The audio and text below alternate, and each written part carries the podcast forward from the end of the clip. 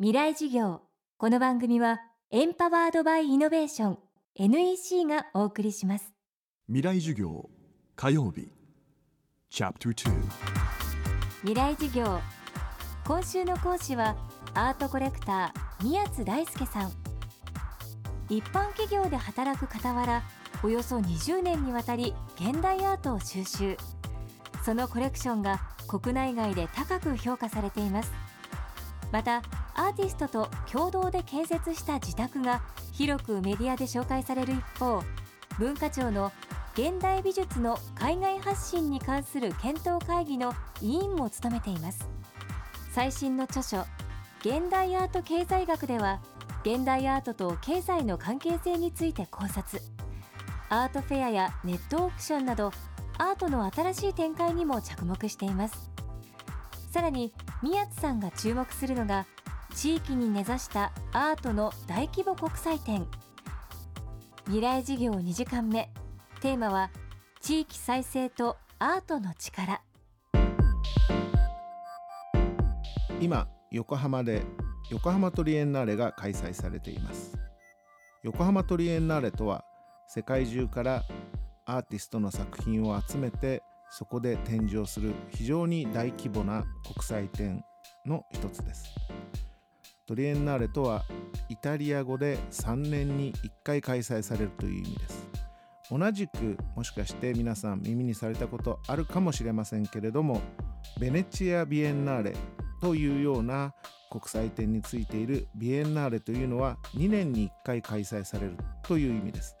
大規模国際展というのは大掛かりなお金経費そして長い準備期間多くの人たちのが関わってようやく成し得る非常に大規模なそしてさまざまなアートを包含した国際展になります。世界中で開催されているビエンナーレやトリエンナーレといった大規模国際展は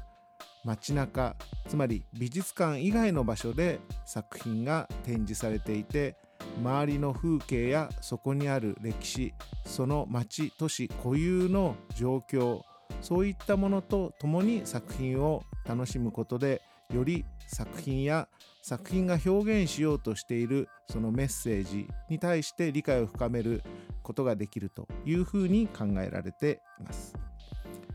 こうした大規模国際展がなぜ行われるようになったかこれも政治や経済と非常に密接に関わっています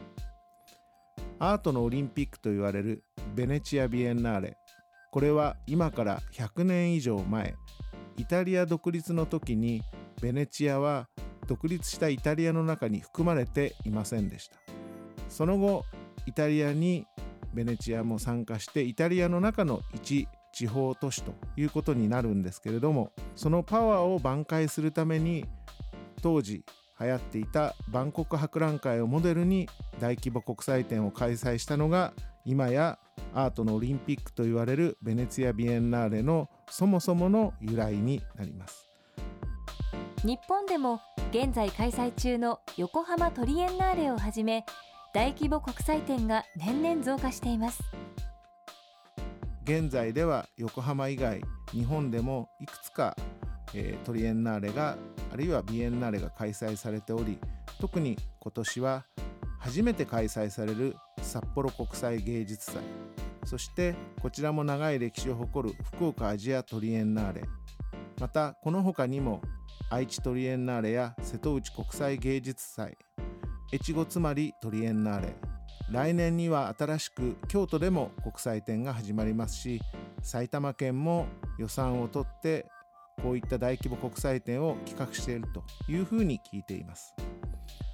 日本の場合は政治的な理由というよりもほとんど全ての大規模国際展が町おこしを目的とした非常に経済をその開催目的にした大規模国際展になります。横浜トリエンナーレを例に挙げますとだいたい1回あたり8億円から9億円ぐらいのお金が動いています。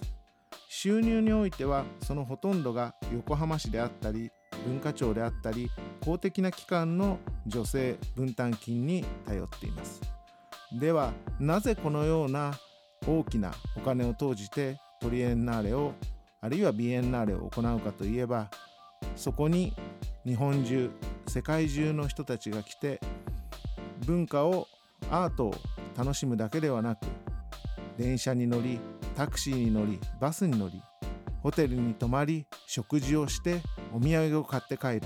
またトリエンナーレやビエンナーレを開催して運営していくために多くの人たちを雇い多くの仕事がそこで発生します。横浜の場合は年にもよりますけれどもだいたい50億円規模の経済効果が生まれていると思います。しかしながら日本で次々にこのような大規模国際展が起こりそれぞれの都市が町おこしを考えた場合果たしてその効果は今後も十分に発揮できるかどうかというのはアジアの国々にも同様な国際展がたくさんありますので一度国全体としてどうかと考えてみる必要があるかもしれません。地域再生の鍵を握るアートの大規模国際展地域経済に大きな経済波及効果をもたらす一方で